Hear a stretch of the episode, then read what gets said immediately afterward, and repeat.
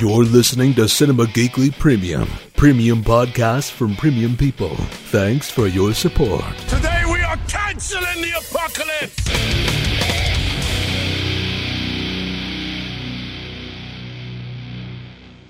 What is it, honey? Mike, I gotta ask. I mean, I know I just need to move on from this, but I keep thinking about something. About what? How before Matty died, like for a few weeks there, he was different. And different how? Different, I don't know. Moody, you know? He barely ate, he, he wasn't sleeping. He snapped at me about the stupidest things. I started to think something's up at work or, or someone's sick, something like that, but he wouldn't talk to me. He clammed right up. Cops aren't real touchy feely, you know that. You drink one, drink two, drink three Long Island iced teas. But your buddy's worse off and he throws you his car keys. Blue lights are blinking, four o'clock in the morning. State trooper makes you wish that you'd never been born. Better call Saul, better call Saul. You wanna tell the world you're in love with a girl named Fran? So you find an overpass and you say it with a spray paint can. Blue lights start a blinking, those handcuffs click. You know who to call, and you better call quick. Saul, Saul, you better call Saul. He'll fight for your rights when your back's to the wall. Stick it to the man, justice for all.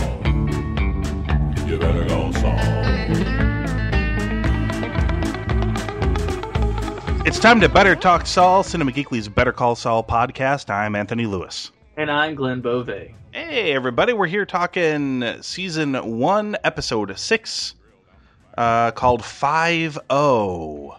Uh, Glenn, what was the confusion with Aaron, Aaron was having? And the I, uh, I don't know. He just needed to know what episode number it was, but he also wanted the podcast number. Maybe he's listening. I have no idea. No, he's So, not. He doesn't. He unless he is unless he is hacked Changed the, his uh, ways. Yeah. unless he has hacked the premium channel because he doesn't have a premium account as best i can tell uh, so unless he's unless he has hacked that and gained access to it uh, and he has changed his ways and decided that he would in fact like to listen to the podcasts um, that's the only way uh, i know of in which he could actually listen to the show because this is the fifth episode of the podcast but it's the sixth episode of the show Oh, that's all right. At least you don't have to keep track of two different shows that have different episode numbers. That's right. Um, the You're uh, doing that next week. uh, I'm, I'm trying not to think about that. Uh, so I will say this right off the bat: the title of this episode might be a spoiler uh, in relation to the scores we will probably be giving it after we are done discussing it. Just a heads up. Uh, of course, if you've watched this episode of Better Call Saul, you probably already know that. All right, so let's talk about it a little bit. Uh, we start with a flashback with uh, everybody's favorite Mike. Um, how how are they pronouncing his last name? Uh, It's Aaron Trout. really, because that's really not how it's spelled.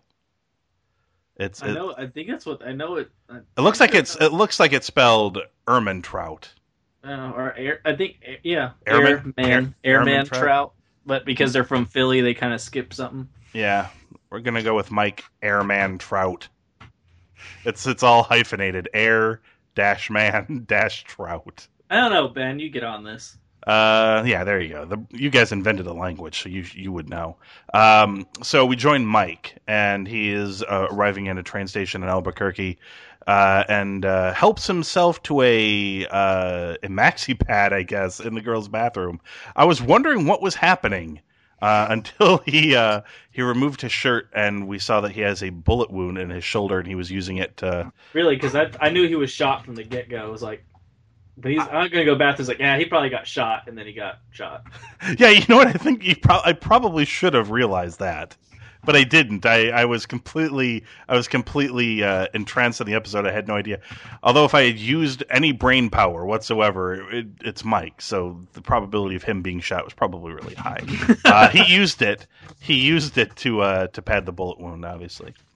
Uh, he meets up with his granddaughter Kaylee and the woman who we met in a previous episode, who was confirmed and uh, meeting Glenn's criteria of correctness. I believe you predicted that she would be his daughter-in-law, not his actual daughter, because why would they have such a weird face-to-face encounter like that? Uh, if they were directly related. Um, her name is Stacy. Uh, so they are discussing. They are discussing his son Matthew, or I think they call him Matty throughout the the whole episode, and his recent death.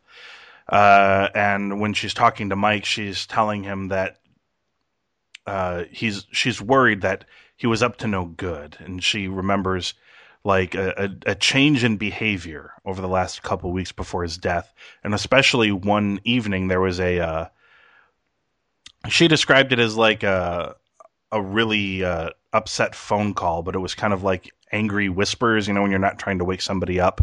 Uh, but it was very clear that he was uh, as agitated and he was uh, he was upset.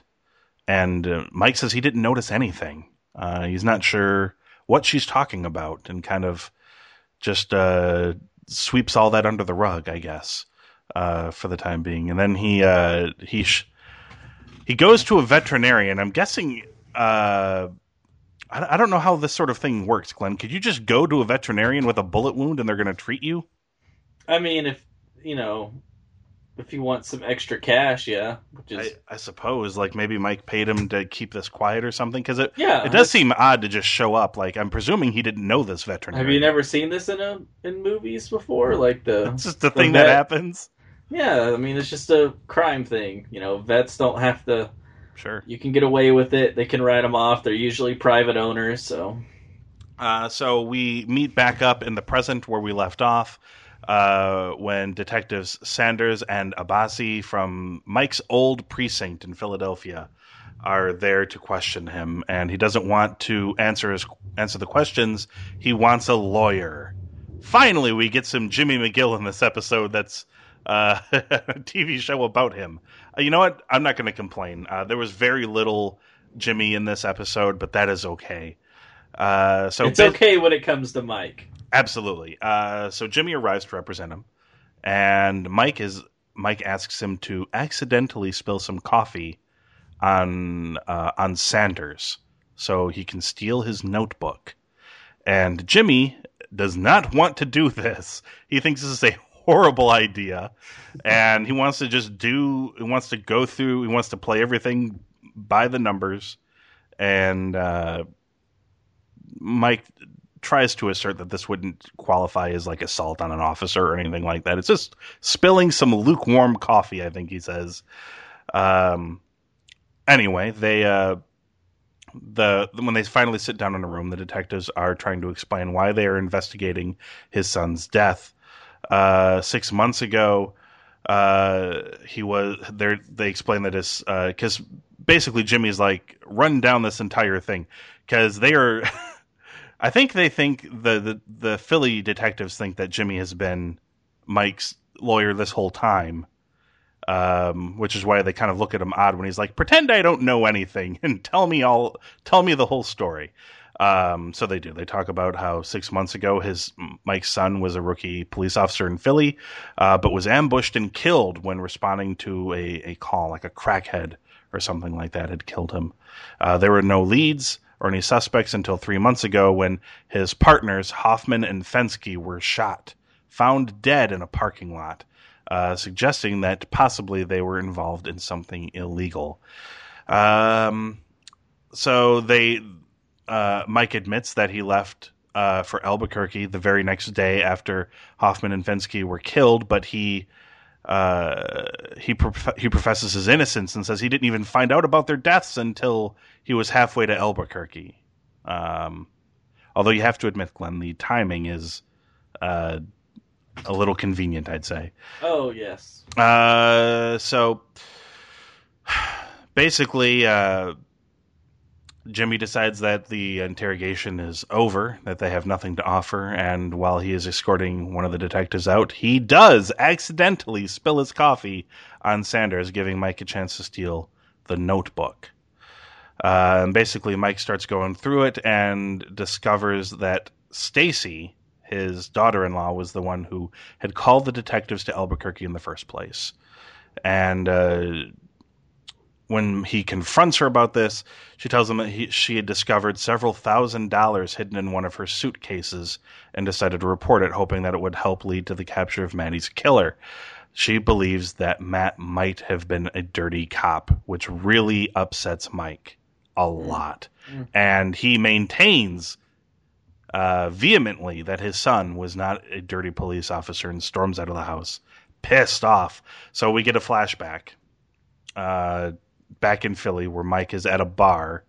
Uh, well, this is before he's on his way to a bar. He's kind of sneaking uh, stealthily to a, a police car, which he then uh, jury rigs open.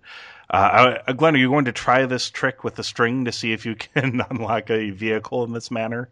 No, I don't think so. But holy crap, that was impressive. Yes, that was quite the contraption he devised to open this door. Um, he apparently finds something that worries him somewhat. Uh, so he's in the bar, uh, and in the interrogation earlier, he describes it as a cop bar. Uh, and he does admit that he saw uh, Fensky and Hoffman there, but they weren't in his clique, so he didn't really interact with them. Uh, he starts drinking a lot. Uh, and a drunken Mike approaches both of them and uh, puts his arms around them in a very drunkenly fashion, squeezing them almost to the point of suffocation. I'm sure you've been there, Glenn, where somebody just drapes their arm around you. Uh, but instead of saying, I love you, man, he goes, I know it was you. And then he lets go and he goes back to the bar and he keeps drinking until the bar closes. Um, loudly proclaiming his desire to move to Albuquerque in the uh, in the meanwhile. Uh, so he walks out of the bar and he's gonna walk his way home. Uh, when he is approached by Fensky and Hoffman, who are in their vehicle, and basically are trying to get him into the car so they can quote unquote drive him home. Uh, in his drunken stupor, Mike says that he knows the officers uh, were the ones that killed his son, and he's going to prove it. Uh, Hoffman and Fensky drive him to an abandoned parking lot where they in, clearly, I don't think, are planning, unless Mike lives the, in this abandoned parking lot. Uh, I don't think they are intending on bringing him home. In fact, it seems like they're going to kill him and make it look like a suicide. Now, when uh, they put Mike in the car, they searched him and pulled out his firearm. Um, but what I'm guessing they did not realize is that he had a second weapon on him, I'm guessing. And when they put him in the car, he had stuffed it in between the car seats. Because as soon as they stop, he reaches in there and pulls out the gun and and uh, he doesn't holster it. He I don't know, sticks it in the top of his pants or something like that. And they pull him out, and he is faking being drunk this whole time. And while they're discussing the making it look like a suicide, they turn around, and Mike is standing there with a gun and kills both of them. Uh, one of them takes a few more shots than the uh, than the other. I think one dude he kills like on one shot, but the other guy he hits a few times. Um, the uh, oh, you know what? That's what it is. I just realized. I just fucking realized what it was that he did. Glenn, do you know what he did? You should have just hopped in here. I thought he was searching their car for evidence, but he wasn't. That is when he stashed the other gun. Yeah. I had no fucking clue until just this moment. Okay. Uh, so yeah, he shoots and kills both officers with a gun he had. stashed. they have it right here in the article too, with a gun he has stashed in the car when he broke into it earlier. Um, and this is also where Mike gets his bullet wound. In the present, uh, Mike eventually returns to Stacy's house and admits that everybody in the precinct was corrupt, including him. Uh, when Hoffman started accepting bribes from a gang, he ordered to cut Matty in. And Matty approached Mike for advice, and Mike warned him that if he approached internal affairs, he could be killed by the other police officers, because that is how dirty this shit was, Glenn. It was deep. Uh, And that he would be better off just accepting the money and doing something good with it. Uh, Mike also admitted to Matty that he was taking bribes too, which broke Matty. Uh, he ultimately accepted the bribes, but Hoffman and Fensky still feared that he might rat them out, and that's why he was killed. Uh, Mike is completely tormented over this, uh, and that he corrupted his son for nothing, and that he, he broke his spirit, and he he he had broken him mentally. Uh, and then Stacy asks who killed Hoffman and Fensky, and Mike responds that she should already know the answer, and that the real question is, will she be able to live with what she knows? And that is the episode, Mr. Bove. What did you think of Five O? Um, it was. It went by way too fast. Indeed, this I really couldn't been a, believe it. this I could have been a movie. It was over. I couldn't believe that the episode was over when it ended. Yeah. But just because of how engrossing Jonathan Banks is in his whole, and he he does it every time. Every time he gives these little speeches, they're just. It was weird because he was choking up, but he was doing such a good job of like holding back at the same time. Yes. Like there would be moment like you you know there would be moments of like him really being distraught and you could tell it and then him gaining his composure his composure and then losing it doing that back and forth and I'm like man like it's weird because I feel like I would criticize anybody else for doing this but the way he is doing it it is just perfect like it is so true to what Mike would be you know? Absolutely, yeah. like of course you know he's a human fucking being of course he's gonna be upset about what what has happened to his son and and what he turned you know what he essentially not really turned him into but what he made his son do. And it was just Right. uh it was so tragic and he just felt so bad for him. And then again like seeing how well mike and saul work together because that's something we know in breaking bad is they work really well together they don't necessarily trust each other 100% but they understand how a working relationship works in that sort of business Mhm. and so that way you kind of you know you guys saw the beginnings of that but yeah i mean of course what you know i feel like this is the episode everybody was waiting for and it came and it delivered exceedingly i mean it's Yeah. like you said i mean i i'm gonna have to give it a five because i just i didn't want it to end and then it, it did end and i was like oh shit really that was it like it was just oh man it was so good Yeah, uh, Jonathan Banks was tremendous. Uh, this I, I, I'm not even kidding. This could have been a movie. If Yeah, they wanted this to be an hour and a half or two hours, I would have watched this glued to my. I was glued to my seat, but so I would have sat there for an extra hour. I I did not care. It was it was mesmerizing. He is fantastic, and that scene you were talking about. I mean, he. Yeah, I mean, he was he was he was incredible. Uh, I mean, I was right there with him. You Like, I was never- just like, I, you just felt so bad for him. But at the same time, you say like, I even feel like as fans, we've put Mike up on this pedestal. Yeah.